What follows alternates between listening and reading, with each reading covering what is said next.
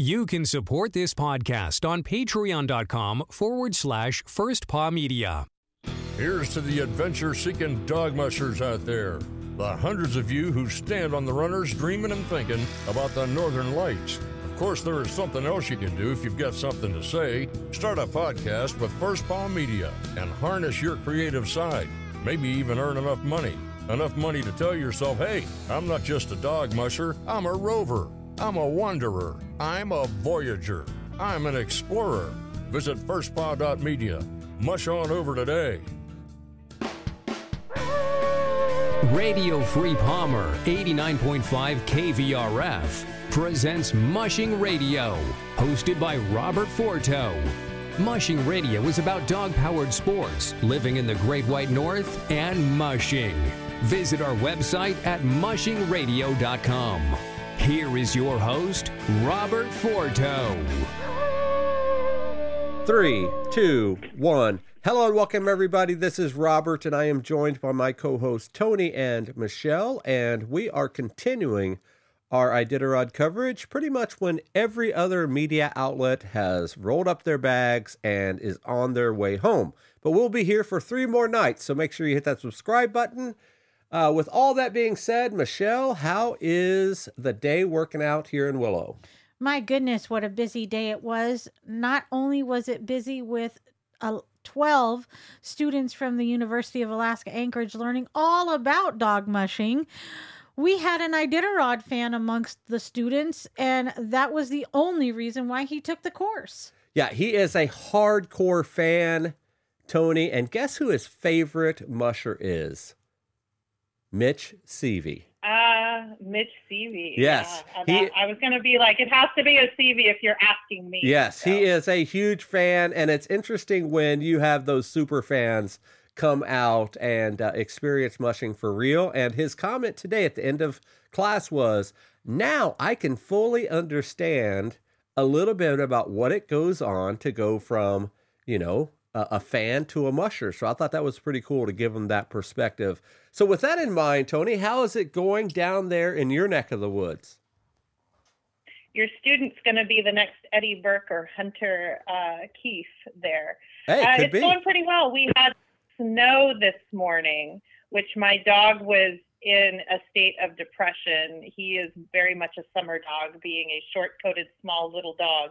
He's over the snow. But um, I think we have snow in the forecast all next week. So I guess I was getting myself a little too excited about the sun yesterday because it's going away now. Yeah, and uh, of course, next week is the start of spring. I believe some point next week. I think it's the twenty first or whatever. They're all running together. It's the seventeenth today. So happy St. Patrick's Day to everybody that is celebrating. And uh, we're going to jump right into this. In terms of trail report, we are happy to announce everybody is in off the trail. Uh, since we were on last night, Mike came in, Bailey came in, Joanna, Gerhardt, Bridget, Jed, and Jason. So, for all intents and purposes, the Iditarod is over. All they have left to do is the banquet, which will be on Sunday afternoon or evening. I'm not sure exactly when that starts, and we will be here to talk about that. So, our first story of the night, Toni, is about Jed Stephensen. I guess he took a wrong turn on his way into Nome. What do you know? Yeah, fans noticed it right away. Those of us that are on Insider were watching the little trackers, trying to figure out when um, he was going to be into Nome. I actually have a friend who lives and works in Nome, and so she kept messaging me all day while she was working, asking how far the mushers were out. And I just happened to look down, and oh look, Jed is running in front of Cape Nome, which is that last little. They call it a hill or a mountain, but Nome calls it a mountain. Iditarod calls it a hill. Mushers are just thankful that it's over once it's over because they're all tired of running uphill behind their sleds to help the dogs out. Um, but Jed didn't have to do that. He ran in front of it and went around and finished. Um, now, whether or not that means a penalty, either time or monetary, Iditarod has not said. Um, it could be that they're just gonna like ignore it or let it slide because he was second to last uh, of the mushers to come in, and so there wasn't really an advantage. He had enough of a lead. It wasn't like he and Jason were neck and neck. Um, so that remains to be seen, or it could have been a GPS glitch, though he was the only one that glitched that way, um, and he could have also gone up the mountain. Who knows? Um, we may or may not find out about that come the banquet on Sunday. Um, typically, those types of stories kind of come out in the Musher banquet stories. So, you know, my understanding of Alaska hills and mountains when my story about the Tustumena has been told a few times. I obviously have not run Iditarod, so I have no idea the answer to this. But how big is this hill or mountain? Is it a thousand feet? Is it a bunny hill? Is it something you could ski down? What is it? Do you know? Um, you know, I've seen it from Nome, uh, and it's definitely. I would, I would guess that it's something like what you experienced in the Caribou Hills. The difference is there's only one. Okay. It's not a it's not a plural. I I think, but like in terms of just size. But every team that wasn't running in the windstorm seemed to take it up and over pretty dang quickly. So it can't be that. I, I shouldn't even say that because I've never actually run up it with a dog team or done anything with the mountain.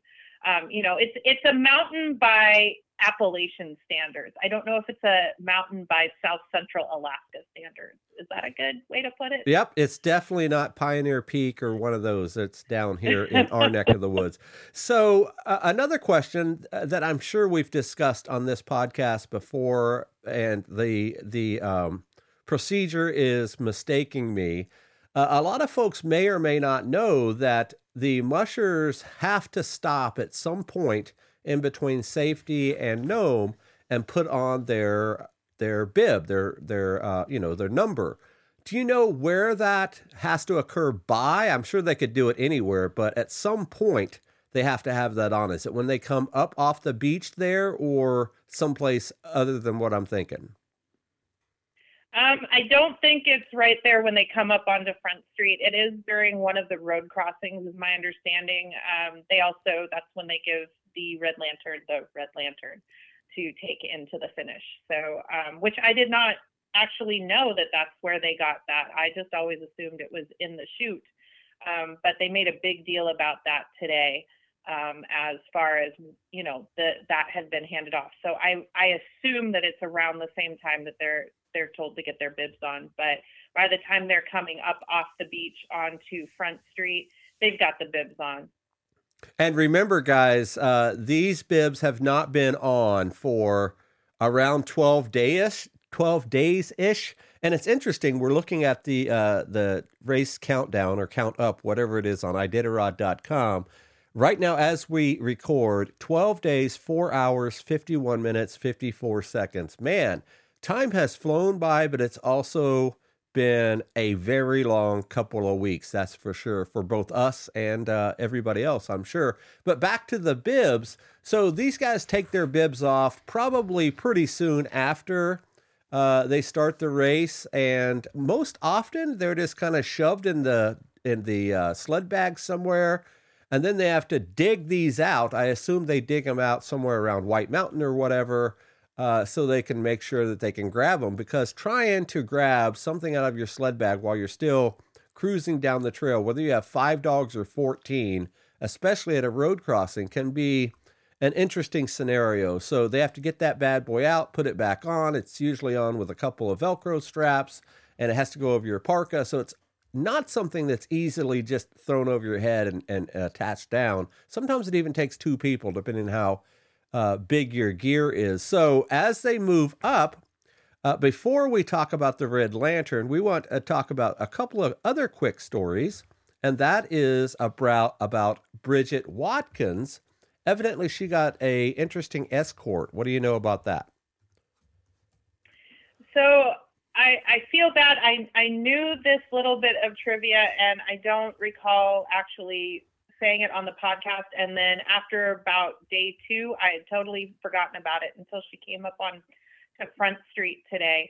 Um, Bridget was carrying a special package. She was carrying the ashes of fallen court services officer Curtis Worland. He passed away. Um, he's actually one of the only human recorded um, muskox victims. He was um, I believe on a break from work, had heard that the muskox were trying to break into um, his dog yard. He was a recreational musher there in Nome, and so he went to dissuade the the muskoxen from attacking his dogs, and in the process somehow was gored or trampled by these musk oxen. They look cute and fuzzy and woolly, and yes, I want to hug every one of them, but they are actually one of the most dangerous animals in Alaska. Um, they're they're very they're very anti sled dogs. I think they would join those you know PETA like minded people in a hurry because they hate sled dogs. But um, they attacked and killed him. He, of course, his body was flown to, to Anchorage for autopsy or whatever purposes and uh, cremated. And Bridget was bringing his ashes home. So when she uh, got up onto Front Street with her team. Behind her were all of the uh, Alaska State Troopers, the Nome Police, the fire trucks, and ambulance. They all had their lights and sirens going, so she had a procession behind her. Um, and then she was met in the chute by not only her family and friends, but that of Officer Worland, and she was given a giant hug by his wife.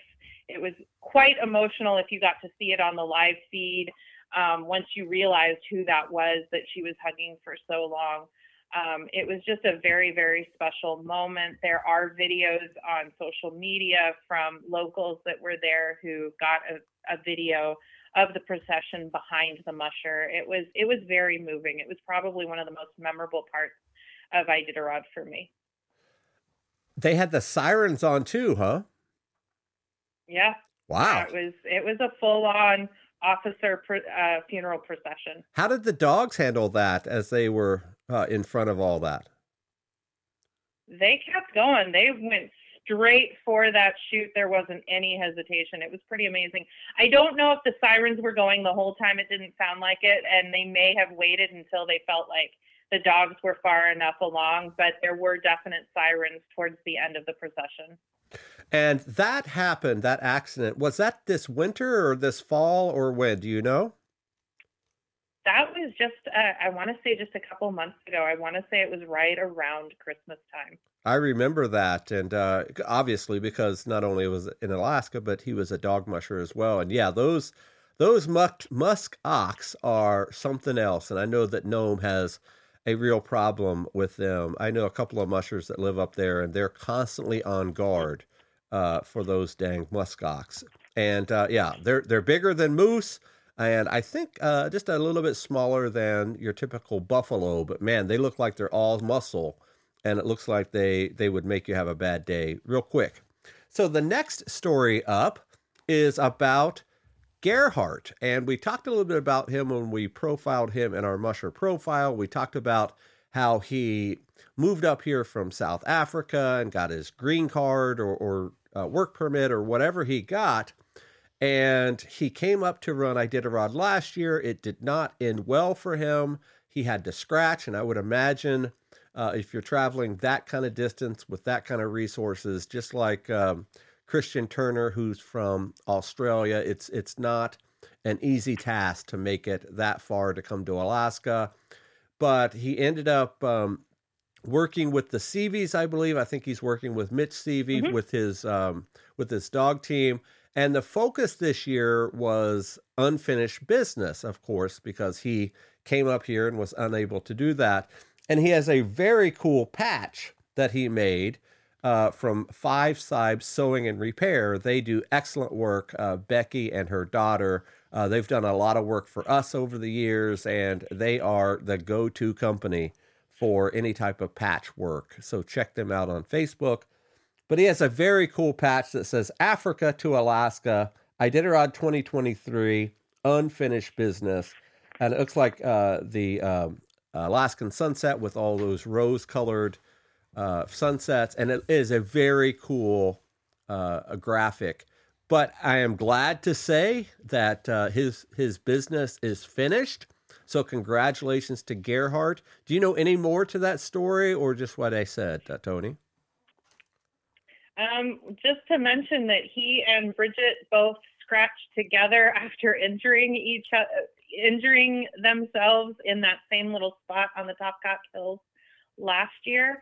Um, and they came into Nome together. Uh, it was something that they both said was very special about the ending of the Shirs Iditarod that they ended last year together and they ended this year together much happier, much healthier. Neither one of them had any broken bones.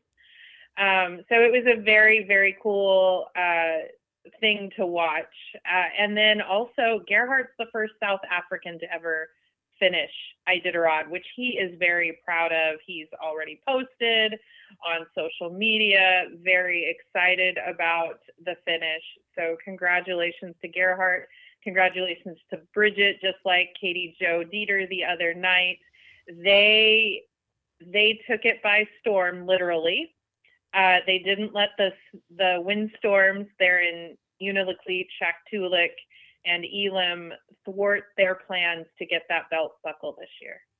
And speaking of that storm, I saw another video this afternoon that uh, Wade Marrs posted, and he was right behind Hunter Keefe, and they were traveling through a pretty gnarly storm. It looked like this was just a very short uh, Facebook reel or TikTok story or whatever. And he said in the in the text of it, "This is 45 miles an hour." Uh, but we just came out of, or it's just about ready to happen, 70 miles an hour. And he said his dogs did not flinch, they just pulled right through. So that's pretty impressive. I've never been in that kind of wind. I've been in wind, but I've never been in anything like 70 miles an hour. That's dang near close to hurricane winds. I think a hurricane uh, down south, a hurricane is 75 miles an hour. I may be mistaken on that. So definitely check out those videos as well. Our next story up is about Jason Mackey. As we said last night, it looked like he was going to be the Red Lantern recipient. Uh, he did come in to Nome as that Red Lantern uh, recipient. I, you don't want to say Red Lantern winner. Uh, that's kind of frowned upon because, you know, um, you, you are definitely a recipient of that. Uh, as Tony mentioned, I, I didn't know this either that you were given the red lantern there at one of the crossings, probably where you have to put your bib on, and you ride with that a little bit of way to to the finish, and then more interestingly is the story about the Widow's lamp. The Widow's lamp, as we said, I think it was last night. It is not the red lantern; it's a different type of uh, lantern, I guess and that is extinguished by the last musher that comes in. Obviously, the red lantern recipient. Now, the widow's uh, the widow's lamp, as we said last night, harkens back to back in the old days where the roadhouses would keep some type of light on uh, for the mushers, so they could, you know, as they're traveling down the trail, they could stop in and grab a bite to eat or rest or whatever. And it's very similar to that old TV ad for Motel 6 where they say, We'll leave the lights on for you. So that's what happens with the Widow's lamp. So often there are pictures, and I'm sure there are videos, or you may have seen them, Toni, of Jason extinguishing that and then uh, the race being officially over at that point. Now, a lot of fans probably know this story, but more casual fans or fans that are not in Alaska uh, may not know this, but as you're traveling outside of Anchorage, if you look to the right, if you're on the Glenn Highway, you will see a very large star. And they light that star during the holidays, right there around Thanksgiving or Christmas, sometime around there. And then that star is sort of the beacon as you head out of Anchorage and into the valley. It's a beacon there on the hill. And I think that would be a hill, not a mountain. And then after the last musher is in, which is right now, they turn that star off. I think that's a really cool tribute to not only the history of Iditarod, but just sort of how the entire community of Alaska is sort of pulling for all of these guys the entire time with this with this light. And I know during COVID, they were having some kind of issue with being able to access the light or you know something was happening. I think it's done by the military if my memory is correct. Do you michele or toni know that full story? Michele is shaking her head. Do you know toni? Um so it is it is put on by the military. Part of the problem was it's just such an old tradition um, that the infrastructure was needing a lot of work. And because of COVID shutdowns and whatnot, materials weren't readily available. As we all know, those of us in Alaska who have done any sort of renovation lately, uh, it's expensive and you can't always get all of the parts all at the same time. So a lot of it was due to just uh, supply and demand and materials, but they got it all set back up and it worked great this year. It looked the best it ever has, and it's it can be turned on and off remotely. They don't actually have to hike up there to turn it on and then hike up there to turn it off, which is what they had to do quite, you know, every year. And it became an issue uh, during one of our springs. I can't remember which one, where they almost couldn't get up to it because of avalanche or some sort of concern like that.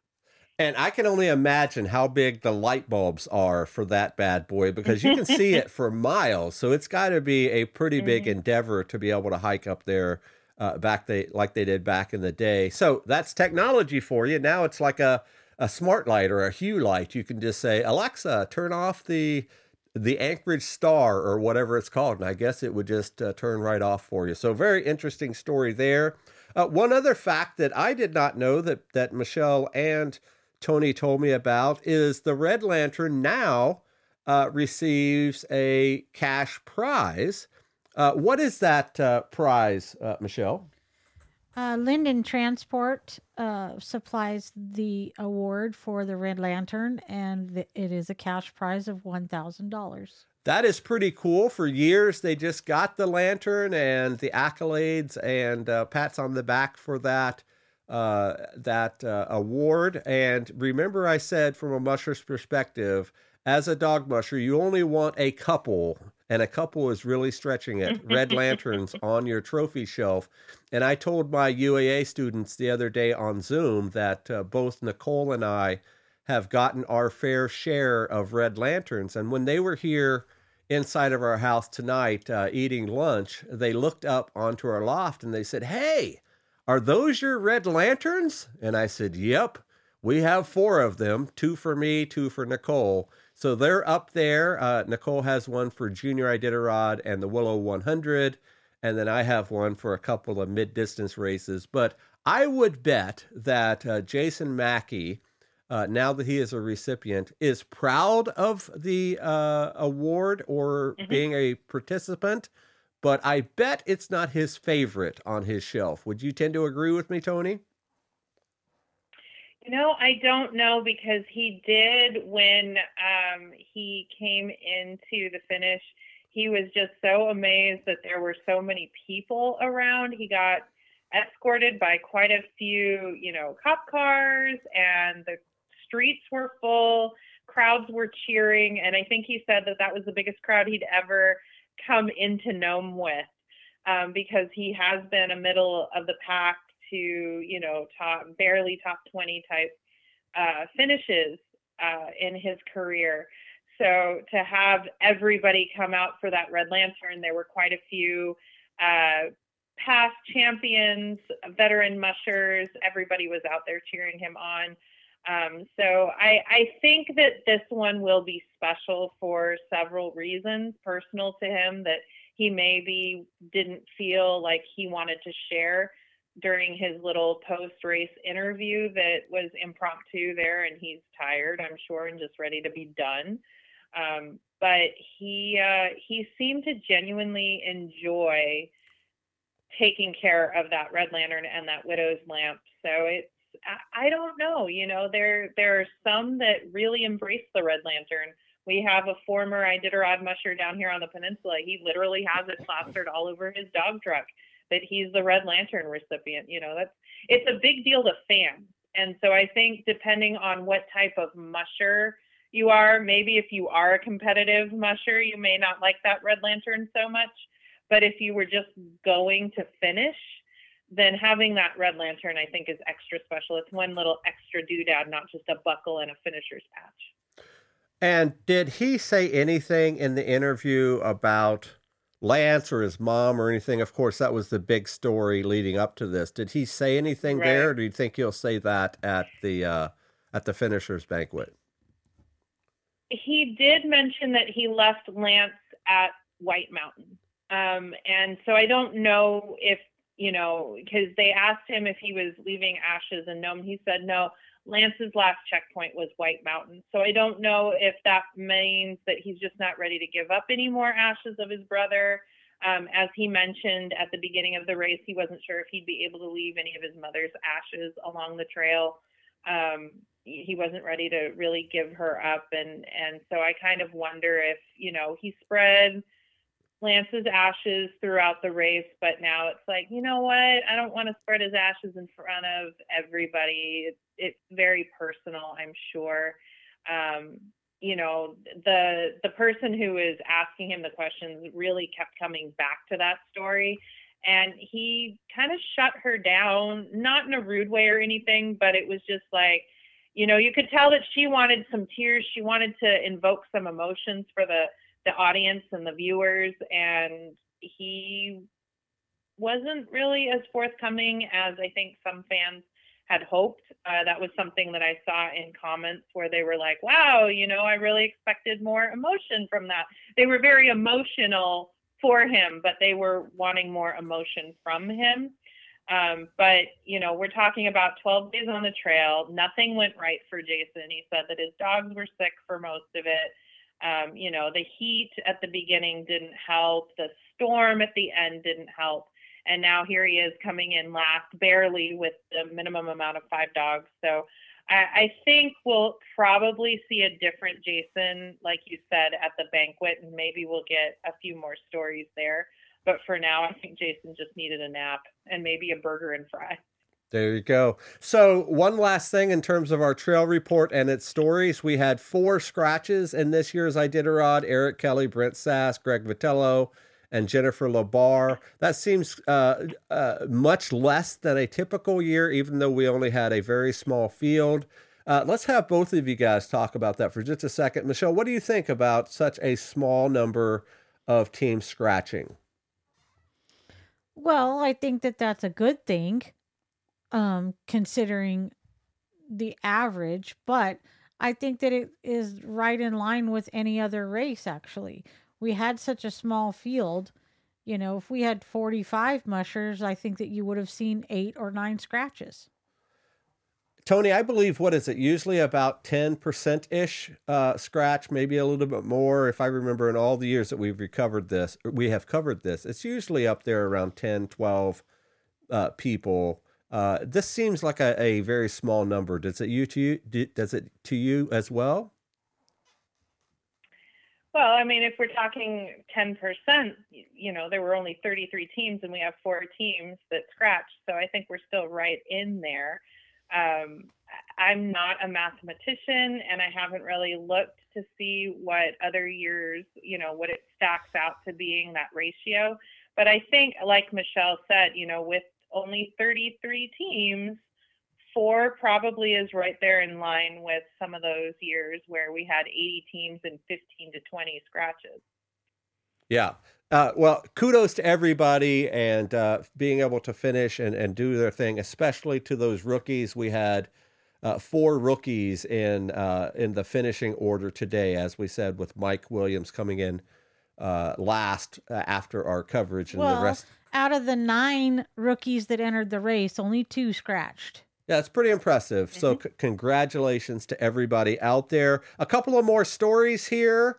Uh, first up is about Ryan Redington, this year's champion. I know, I think it was last night, Toni, you talked about uh, the big basketball tournament going on. Basketball in rural Alaska is huge. They are not only uh, uh, very good players out there, but that is something that uh, the fans in the villages really support.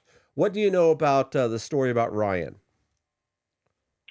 So the Redingtons are very big supporters of the um, Invitational, the Iditarod Invitational. It started in 1974, which was the year after Iditarod started. So it is a long-standing tradition in Iditarod history. And so, of course, the Redingtons are going to be huge supporters. Joe Sr., of course, very good friends with the um, person who started the Invitational. And I do apologize. I know I should know the name because it's actually in the name of the basketball tournament, but I'm drawing a blank right now. Um, so Ryan always tries to go to some of the games after he finishes Iditarod. And of course, this year was no exception. But when he walked in with his handful of raffle tickets, the entire gymnasium seemed to get up on their feet. They were giving him an ovation. And then as he went to sit down, they all went from just clapping and cheering to chanting Ryan. So it's a very big deal for many, many reasons. Of course, the story of a Redington finally winning Joe Senior's race is a big deal, but he's also Alaska native, which resonates very deeply with the people of Alaska.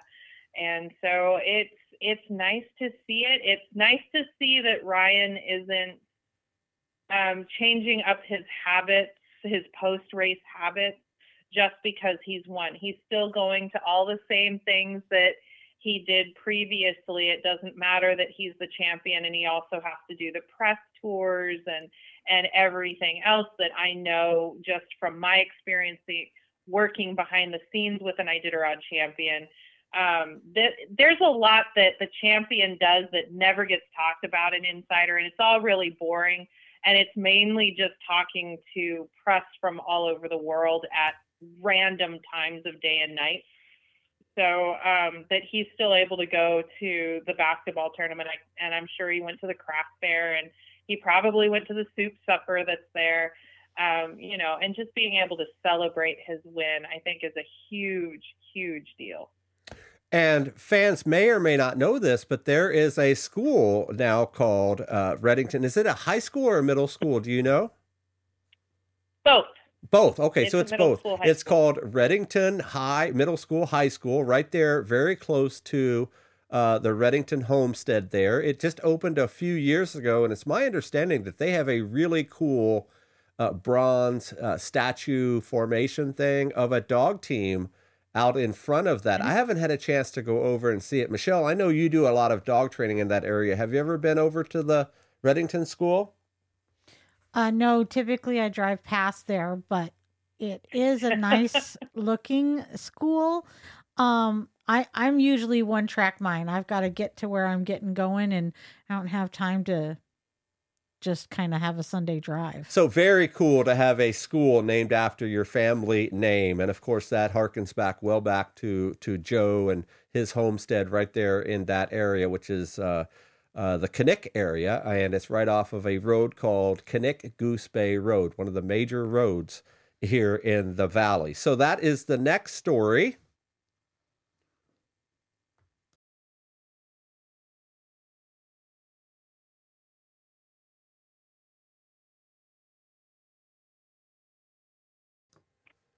So, our next story is about a volunteer in Nome. Her name is Nicole.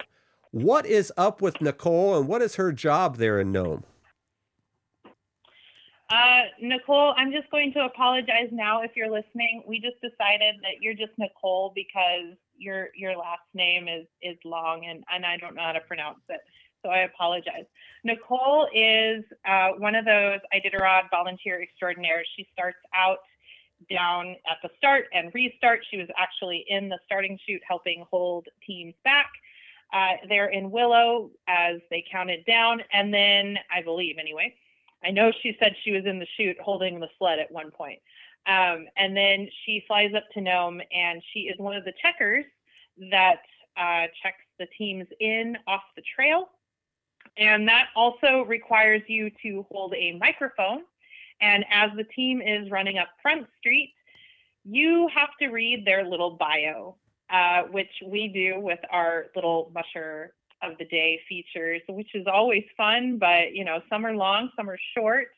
Uh, so she also, if she knows anything extra about the musher, she may add a few little details here or there. I think she also asks the family and friends that are in the shoot for any little nuggets of wisdom on their musher. Uh, and she, uh, I typically in in a bigger roster year, typically they have two checkers so that they're rotating and not getting completely exhausted.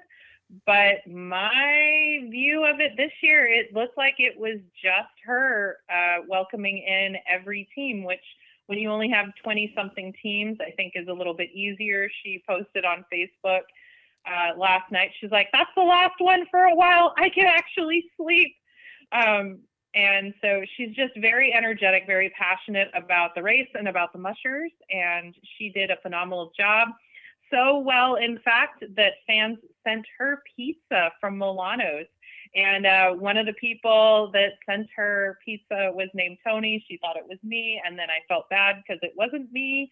Um, but yeah, she's she's got a fan club now with the different uh, Iditarod fans, both in the insider chat as well as on Facebook. Cool story, and um, if, if she was the only one for a long time there the teams were coming in about every four hours you know and it's happening mm-hmm. 24 hours a day so i can only imagine if you're the only one there you know you, you're getting woken up by another checker or whoever and say hey nicole here comes one up up front street you got to jump outside so i would imagine uh, the last few days for her has been uh, probably as sleepless as most of the mushers for sure. so let's jump over to our musher of the night. And it is a, a young woman named Joanna. Michele, what do you know about Joanna? Well, we know that Joanna likes to keep secrets and it's really difficult to find out anything about this sweet girl from her friends and family. But she was very excited to run in Iditarod 2023, and she says she's hopeful to see the entire trail. Well, Joanna, you not only saw the entire trail, you finished. Um, she wanted to finish with a happy and healthy team. Uh, she says that she grew up running dogs on her parents' trap line on the Porcupine River and was never quite about to get rid of the dog mushing bug. She loves spending time on the trail with her favorite four legged pals. Toni, do you know any other nuggets about Joanna? Well, I know she has one of your favorite kennel names in Motley Crue. Yep. Um, and she actually uh, ran the race one other time, but she ran it in 2021, which was the Gold Loop Trail. So she wanted to run it again and see the entire trail. So she's, you know, I mean, she did part of the run. She did the southern route in a way, um, but she had never been on the coast. So this was all kind of brand new to her, the third third, as you call it. Um, so she did really, really well. And she did run with um, dogs, not only out of her kennel, which again was the Motley Crew kennel, um, but she also borrowed some dogs from Jesse Holmes and from Dewclaw, which are Jodi Bailey and Dan Kaduce's dogs. Uh, so she was welcomed in by quite the crew this morning. Um, and I, I wish that she uh, that she had more people working her social media so that I could have found out a few things. She did get married recently, so uh, congrats to her on that. But she seems very excited to be doing what she's doing, and it's always great to hear about mushers who didn't grow up in a racing kennel, but in something like a trapline kennel, uh, something that harkens back more to the tradition of dog mushing. Yeah, and I'm looking at her website right now, Motley Crue SledDogKennel.com, and she's been around for a little bit and has done pretty well in the 2015-16 season. That was her first season on her website, she came in third in the Yukon Quest 300. That's a pretty tough mm-hmm. qualifying race, and she's also run many of the other races around the state, include the Willow 300, the Two Rivers 200, uh, and the Copper Basin, as well as the Kusko. It's interesting to see uh, younger mushers like this run in the Kusko 300. That is, is arguably uh, uh, the granddaddy of mid distance mushing, and she did that. And interestingly enough, she won the vet award for that race as well. So, congrats to Joanna. Congrats for seeing the entire trail. And uh, I'm sure you have caught the mushing bug 100% now, and you'll probably be back for sure. So let's go into our last segment of the night, and that is our I Did a questions. Last night we asked, What is your favorite mushing book? And we did not pigeonhole it down to be a novel or a handbook or a memoir or a children's book and you got quite a bit of responses. It took some time for them to really pick up steam, but I saw today, I think there was 30 or 40 responses over on Twitter with some replies as well. What were people talking about?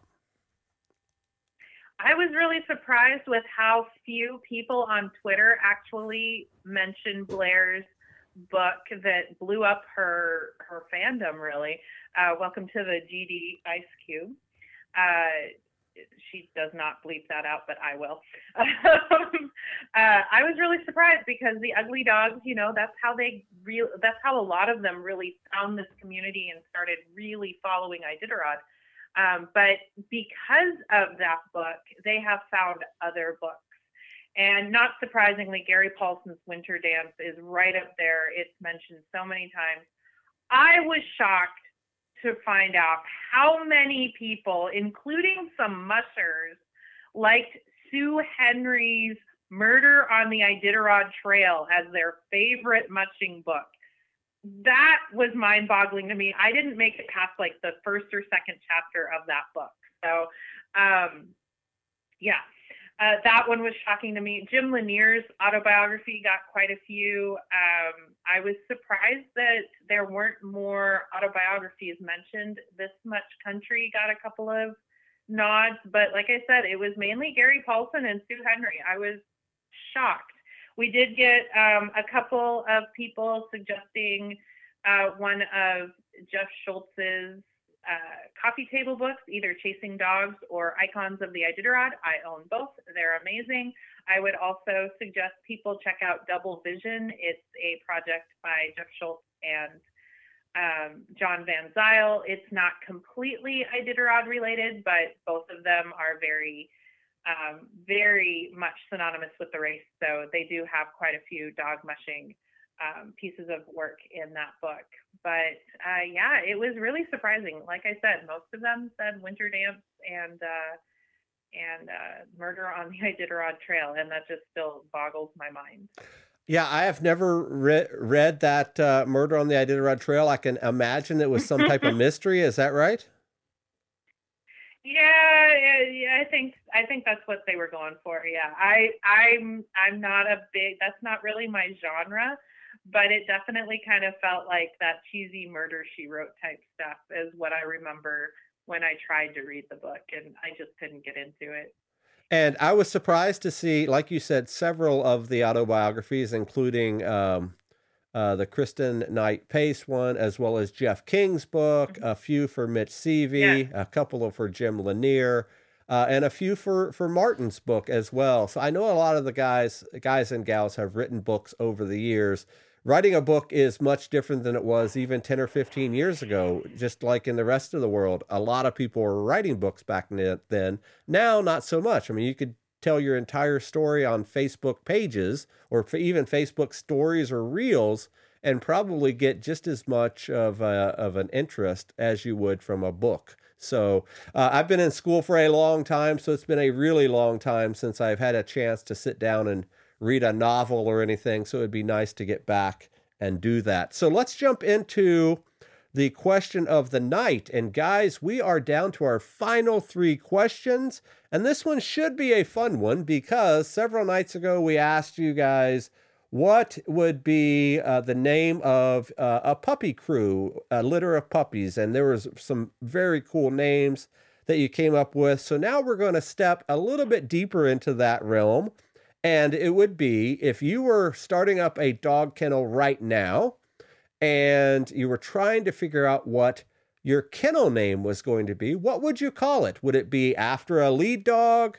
or would it be after something that happened on the trail? Would it be like uh, Brent Sass's Wild and Free? I assume that's from. Uh, uh, is that Hobo from Jim. Hobo Jim's song, right? It is. It Yep. is because that song was what inspired him to become a dog musher. There you go. So the question is, what would be your kennel name? And I'm going to have Michele tell what ours is and how we came up with the name.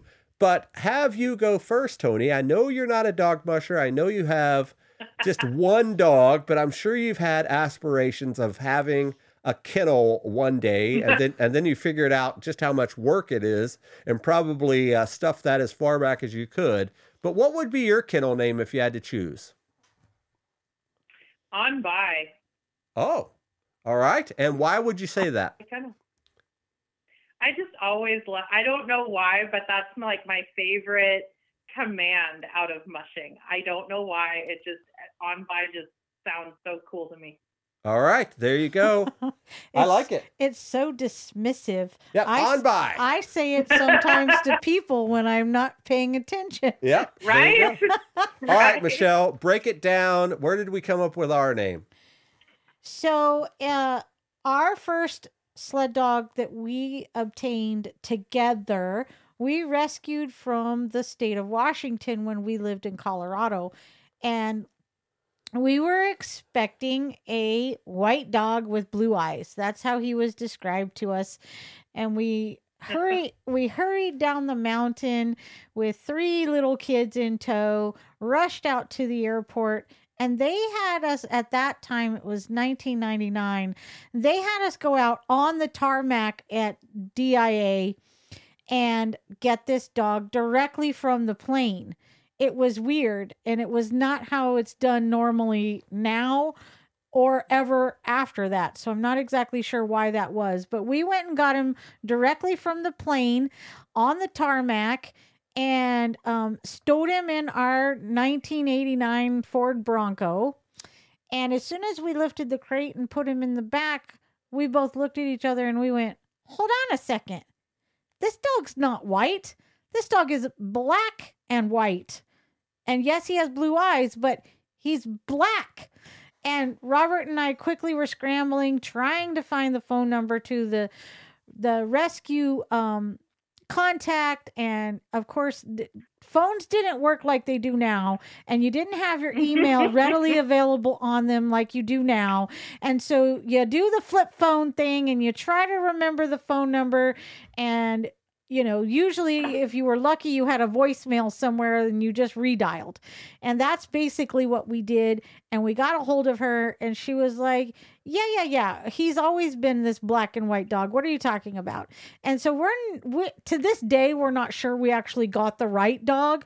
But in our books but in our books we did get the right dog. We named him Ineka i-n-e-k-a and it's a strange little name that robert discovered means rescued friend. And so our kennel name is named after him. Um it was not in colorado. Our kennel name then was different. I'll let robert speak about that. But our kennel name ever since he passed away um just a month or two before we moved to alaska has been timaneke Yep, he was my buddy. That dog ended up being what we call the sergeant of the kennel. He would he would boss everybody around. Think about a drill sergeant in those old military movies. That was his job. And he trained more dogs than probably any dog I've ever had. I've been doing this a long time. And he is forever in our minds. Of course, we say that name every day, and most of the public have no idea how to say the name. And that's my primary email. So anytime I'm ordering something and I have to tell somebody my email over uh, the phone or whatever, I always have to say lead dog at Team Ineka, T E A M I N E K A dot com. And it's very and, similar. and they'll repeat it aneka Aneka. And it's very similar to what Michele has to do every single day of her life by selling, saying, My name is Michele with one L. And it also goes back to our last name, we have to spell our last name for everybody under the sun. It is Forto, F O R T O. So we picked a very unique name that you have to spell every single day uh, when when you're dealing with the public. But otherwise, it is perfect for us. And I know that every one of these uh, guys and gals with their own kennel probably have a very similar story to ours. And as we talked about earlier in the coverage, uh, I really like all the different names. I know when we were doing our uh, uh, Eagle Cap Extreme race, I think that race had more unique names than any of them. Some of them just have, you know, really basic names like, I don't know, Redington Rushing or something like that, or uh, you know, something like that. But I, I really enjoy the names as well. So the question is, guys, what would you call your sled dog kennel and why? And I know the why is tough when you're on Twitter and you have to do it in 120 or 40 or 60 characters, whatever they allow you to do these days. But if you head over to Facebook, where the question is posted as well, you can write your story just like we told you with our name. So I did a question, hashtag that, and uh, we will see your responses and read some of them on the air. Before we go, Michele, did we miss anything or do you have anything to add? No, I just want to um, congratulate Jason Mackey on his hero's journey. That is a hero's journey for sure uh, in every stretch of the imagination, and we could definitely go on and on about that uh, as well. Uh, Toni, did we miss anything or anything you want to add? No, I'm just I, it's so weird that you know the the mushers banquet's not till Sunday, and here we are. It's you know, Friday night, and I, I just don't know what to do with myself the rest of the weekend. I'm going to actually have to do chores and clean my house. I don't know, Toni. You and Robert both have time to get on a plane and fly out to Nome, dance a little jig, put your Sunday's best on, and and attend the banquet. I would love to if I didn't have these students. And just just a, a, a little bit of a teaser. We are talking off air. We've talked about this all season that uh, next year very well could be the year where uh, we take the the uh, podcast on the road. I know that they're very stickler about media credentials these days, but I don't see why we cannot fly to Nome at least for the Nome week, the finishers week, for a few days and host from there. I think that would be really cool. I think it would be cool to report from the banquet. I think we have to do it when Insider and I did a pod shut down. Yeah, that's when we need to show up. we need to show up that day, whenever that day is. Uh, we hope to be on the inbound flight of their outbound flight. So maybe we'll try to do that next year. Uh, and if if all goes well, this is I guess my good transition. If all goes well with our Patreon account over on patreon.com slash First Paw Media, you can help us get to Nome next year if that is so your liking. It's relatively cheap. We only need a few of you guys to support us to do that. And we promise we will bring you some cool footage from there. We just got to make sure we don't have one of these classes and Toni can get off work. I know Toni, you you have to uh, you have to answer to the boss and get some time off. But we may be able to make that work. We have all the gear, and I just got a really fancy field mic. And I don't know if you know this, Toni, but I reached out to the guys that were covering the Yukon Quest. And I asked the mm-hmm. question, mm-hmm. what field mic are you using? And they reached back to me. I don't recall the station name, but we immediately ran out and bought that. And we have the same professional equipment that uh, they use there on the quest. So that is part of our mission next year. So, other than that, make sure you subscribe, make sure you tell your friends, make sure you leave us a review. Some of you guys did leave a review, and I'm even sweetening the pot a little bit. And I posted this on the Idita Friends Facebook page. If you screenshot your review between now and the end of our coverage on Sunday, we're going to put you in the running for a randomly chosen name for a $100 Amazon gift card. So, if you've already turned off the podcast, you figure we're only handling the business portion of this. If you send us a review and we pick your name, we will send you a $100 gift card. that ends on Sunday at around 8 p.m. Other than that, guys, we it's are not over till not it's o- over. It's not over till it's over. So, other than that, we will be back on tomorrow, and I promise you, we have some interesting stories to talk about that we've already put in the queue. And then Sunday, we're talking all about the banquet. So, until then, see you guys next time. Goodbye. From Dogworks Radio, this is Mushing Radio. We hope you enjoyed this episode, and we invite you to subscribe in Apple Podcasts, Spotify, Stitcher, or wherever you get your podcasts. You'll find a link on the episode notes. You can tap or swipe on the episode cover art, and you'll see some offers from our sponsors. You can support our show by supporting them. If you like what you have heard, we would love it if you could give us a five star rating and tell your friends how to subscribe too. Your host is Robert Forto. Our producers are Michele Forto, Alex Stein, and Toni Ryder. Our executive producer is Robert Forto. Created for Dogworks Radio and First Paw Media.